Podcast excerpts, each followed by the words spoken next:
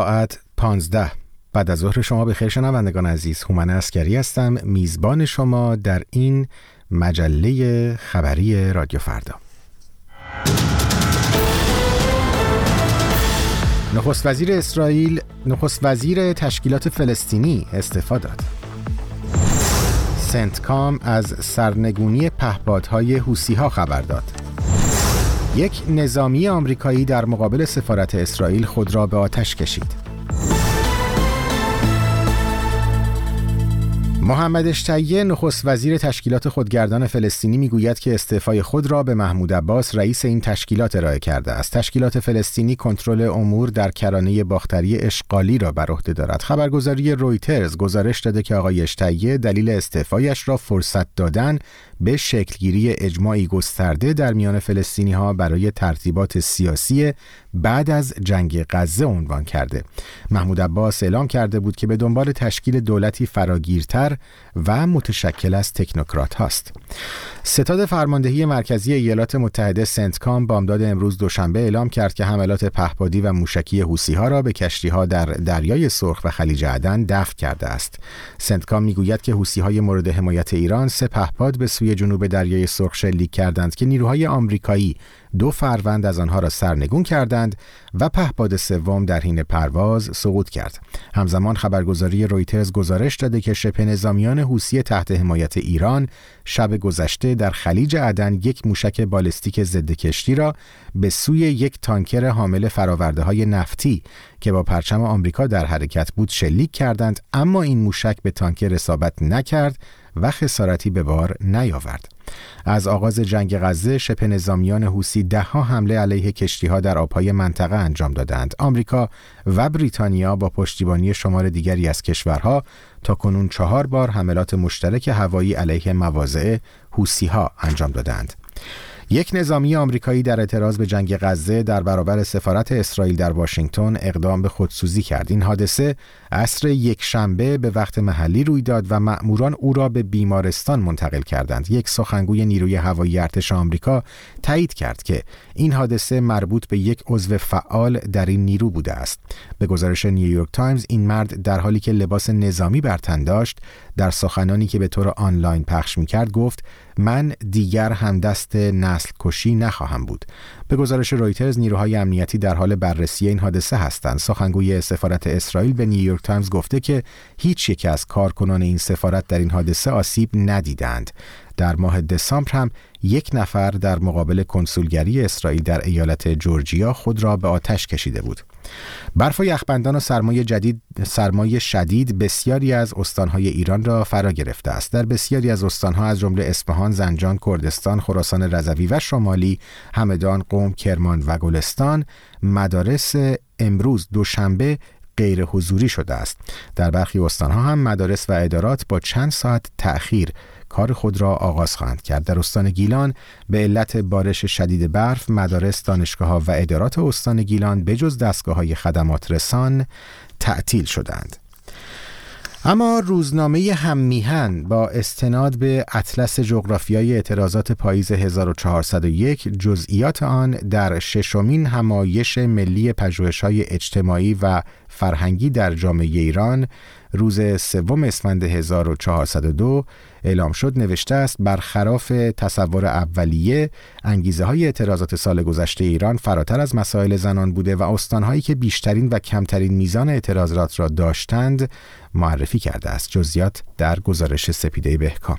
هرچند برخی از تحلیلگران و فعالان سیاسی مسائل و محدودیت زنان را دلیل بروز اعتراضات سراسری 1401 در ایران می‌دانند اما گستره جغرافیایی این اعتراضات نشان می دهد که انگیزه های دیگری نیز در پیدایش نارضایتی ها وجود داشته است. روزنامه هم‌میهن به تازگی با استناد به اطلس جغرافیای اعتراضات پاییز 1401 که جزئیات آن در ششمین همایش ملی پژوهش‌های اجتماعی و فرهنگی در جامعه ایران روز سوم اسفند 1402 اعلام شد. گزارشی منتشر کرده که نشان می‌دهد برخلاف تصور اولیه انگیزه های اعتراضات 1401 در ایران فراتر از مسائل زنان بوده است. در این پژوهش آمده که بررسی نوشته ها در شبکه اجتماعی ایکس نشان می‌دهد پست هایی با کلیدواژه برای ایران زندگی دختر آزادی پدر مادر دانشگاه و دنیا پر تکرار ترین ها بودند. همچنین استفاده از کلیدواژه مهاجرت و واکسن در جریان اعتراضات سراسری 1401 در شبکه اجتماعی توییتر سابق در مجموع پرتکرار بوده است. روزنامه هم که این پژوهش را منتشر کرده نوشته که این داده ها نشان دهنده آن است که دغدغه مردم معترض این بار نه مسائل زنان و موضوع حجاب اجباری بلکه خواسته آنها پیوندی با زندگی دارد. آن هم زندگی آزاد در کشورشان. ایران داده های اطلس جغرافیای اعتراضات نشان می دهد که در مجموع بیشترین اعتراضات در استانهای تهران، کردستان، البرز، گیلان و مازندران شکل گرفته و در میان استانها نقش سیستان و بلوچستان در شکلگیری اعتراضات متفاوت بوده و با تأخیر به اعتراضات وارد شده است. همچنین داده های این پژوهش نشان می دهد که استانهای پرجمعیتی مانند تهران و کردستان در صدر اعتراضات قرار داشتند. استانهای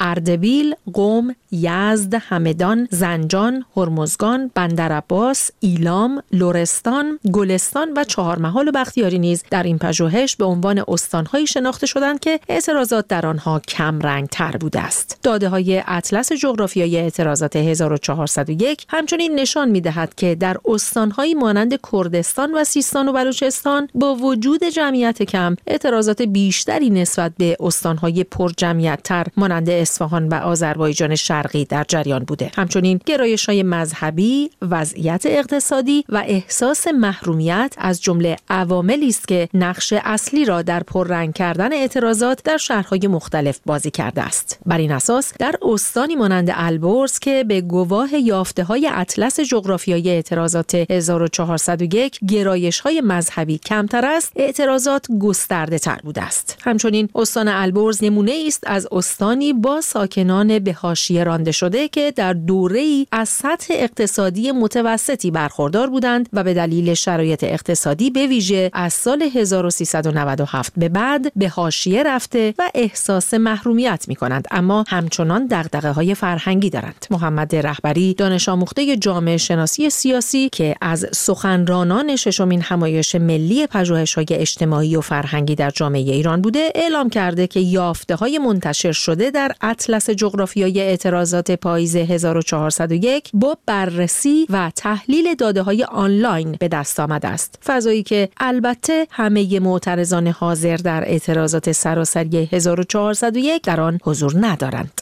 سپیده بهکام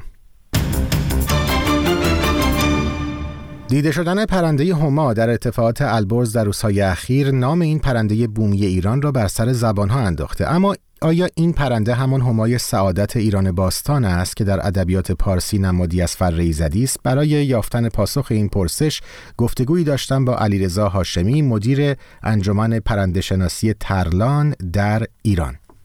تعداد کرکس های ما محدود هست یعنی در تمام دنیا پرندگانی که در بالای هرم های غذایی قرار می گیرند و در زنجیرهای اکولوژیک در بخش های بالای ما اینها رو می بینیم تعدادشون نسبت به بقیه پرنده ها کمتره. اگر بخوایم ما در مورد کرکس ها صحبت بکنیم تعداد کرکس ها مسلما باید از تعداد لاشه ها کمتر باشه که بتونن در این هرم غذایی آنچنانی که باید شاید استفاده بکنن و نسلشون منقرض نشه. باز در بین این کرکس ها خود این هما تعدادش کمی باز کمتر هم هست چون خیلی تخصصی شده. یعنی به حاصل تغذیه‌ای که داره که بیشتر از مغز استخوان و استخوان هست تعداد اونها باز هم کمتره. و چون تعداد کمتری دارن خیلی مورد توجه هستن چون کمتر دیده میشن و دیدن اونها خودش یک اقبالی رو طلب می‌کنه و در لایه لایه آثار تاریخی و ادبی ما همین رو میشه دید. خب گذشتگان ما به دین زرتشت بودند در اون موقع همونطور که آثارش همین الان هم هست که شاید در حتی 100 سال قبل ما می‌دیدیم که کسانی که فوت شده بودن رو میذاشتن برای کرکسا و کرکسا میخوردن اینها رو که آثارش رو هم اکنون هم توی اطراف یزد می‌بینیم که البته این سنت دیگه اجرا نمیشه. خب حالا تصور بکنید وقتی که یک جنازه اونجا هست تعداد زیادی کرکس میان ازش استفاده می‌کنن که معمولا کرکس معمولی و کرکس سیاه جمعیت غالب کرکس های کشور ما هستن یه پرنده دیگه میاد از کرکس ها خیلی بزرگ رنگش به نارنجی می‌زنه. انگار یک شنل یک مشکی روی تنش داره که بالهاش باشه که خیلی با ابهتش می‌کنه. ما هما رو در زبان انگلیسی به کرکس ریشدار معروفه که یک ریش خیلی با ابهتی هم داره. این میاد میشینه. مثل کرکس های دیگه جنگ و دعوایی نداره برای خوردن غذا.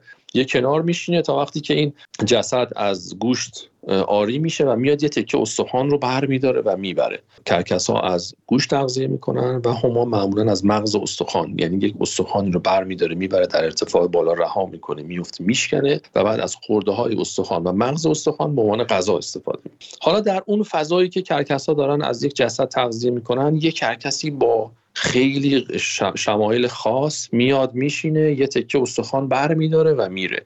خب برای این خیلی درجات روحانی و عقاید خاص قائل بودن در اون زمان. یعنی می‌گفتن کسی که سایه هما به سرش بیفته رستگار میشه. یعنی جسدی که سایه پرنده به نام هما با این ابهت و با این شمایل بر سرش بیفته و بیاد و یک بخشی از این جسد رو با خودش ببره این به معنی رستگار شدنه این فرد هست. اگر درست متوجه شده باشم نقشی که هما در اون برج های خاموشان یا دخمه های زرتشتی داشته تاثیر داشته در دیدگاه مردمان ایران باستان در قبال این پرنده. یک سری پرنده های هم هست در سرستون های تخت جمشید که اون هم به هما معروفه ولی بیشتر مثل این که شیردال هست چون پیکره شیر داره. اون چه ارتباطی به این هما داره؟ فقط به کشور ما هم بر نمیگرده. وقتی برمیگردیم به مصر باستان هم ما می‌بینیم که از ترکیبی از پرندگان و یا بیشتر بگیم در انسان و حیوان یا پرنده و حیوانات دیگه استفاده می‌کنن. خیلی وقتا الهه یا اله های مختلفی بود یعنی خدایان اونها رو نمایان می‌کرده و خیلی وقتا نمادهایی بوده برای خیلی چیزها. اون سرستون هایی که ما می‌بینیم یا شیردالی که ما می‌بینیم هم همون چیزی هستش که اصطلاحا گریفان بهش میگن که ترکیبی از چند موجود یا حتی انسان و چند موجود هست. ولی اون سرستون تخت جمشید که به هما معروفه اون الهام گرفته شده از همین پرنده همای امروزیه یا عقاب یا پرنده دیگری است؟ این که ما پرنده افسانه ما هما رو با این هما بخوایم الان با هم تلفیق کنیم یک کمی بعضی وقتا شاید به مشکل بخوریم چون اونها بر اساس یک سری از باورهای ترکیبی از چند مورد رو داشتن. اما این رو می‌تونیم بگیم که از وقتی که هواپیمایی ملی کشور ایران. نام هما رو برای خودش برگزید. این پرنده با اون نماد و با این همای ما خیلی با هم تلفیق شدن که خیلی انتخاب واقعا زیبا و جالبی هم بوده. بله خب مخفف خب... هواپیمایی ملی ایران که هما. شده هما. بله. بسیار هم زیبا. بله. و خب این با اون سرستون که اون هم حالا برگرفته است شاید بتونیم بگیم بخشی از پرندگان بوده که به صورت افسانه است. این تداعی ذهنی رو ایجاد می‌کنه که پس اون هم هماست ولی برای اینکه بگیم اون حتما هماست خیلی نیاز داره که ما لایه های مختلفی از دانش باستانشناسی و اقوام و ملل رو بررسی بکنیم. آقای هاشمی درباره جمعیت پرنده هما در ایران چه اطلاعاتی داریم؟ آیا در معرض خطر هست یا به تعداد کافی در کشور وجود داره؟ سوال خیلی خوبیه. کرکس های ما در ایران غالبا مهاجر هستن. یعنی کرکس معمولی یا دال معمولی بگیم بهتره. دال سیاه و کرکس مصری یا کرکس کوچک باز بهتر اون رو ازش نام ببریم. این سه گونه که گونه های با تعداد زیاد کرکس در کشور ما هستن غالبا مهاجر هستن. گونه هما در کشور ما بومی هست یعنی مهاجرتی نداره و در رشته کوههای زاگرس و البرز به وفور ما می‌تونیم اونها رو ببینیم. به وفور مسلما مثل گنجشک و کلاغ و کبوتر نیست اما به نسبت کرکس ها و به نسبت حضور یک پرنده مثل هما جمعیت قابل قبولی رو داره. اما در کل دنیا و در ادامه در کشور ما کرکس ها در معرض تهدید بسیار جدی هستند مسمومیت ها میشه جزو اولین و مهمترین تهدید اونها در کل دنیا و از جمله در, در ایران. که هم می‌تونن مستقیما پرنده رو از بین ببرن هم می‌تونن زادآوری پرنده رو مختل کنند خیلی از فلزات سنگین آثارش بر روی پرنده های مثل هما می‌تونه این باشه که پوسته تخم اونها نازک میشه و بعد کم کم باعث میشه که این پرنده زادآوری موفقی نداشته باشه. خب الان چند در... هما در ایران وجود داره؟ سرشماری مشخصی ازش وجود نداره در کشور ما. اما می‌تونیم بگیم که وضعیت ما از خیلی از جای دنیا خوشبختانه تا الان بهتره اما تضمینی نیست که بهتر هم بمونه. ما باید سریعا کارهای پژوهشی شروع بکنیم. در اروپا که این پرنده هم پرنده هما وجود داره و گستردگی خوبی هم داره به شدت پروژه های حفاظتی رو شروع کردن و نیازمند این هستش که ما اول بدونیم وضعیت این گونه در ایران چطوری هست. علیرضا هاشمی مدیر انجمن پرندهشناسی ترلان در ایران بود. از همراهیتون با این بخش خبری رادیو فردا بسیار بسیار سپاس گذارم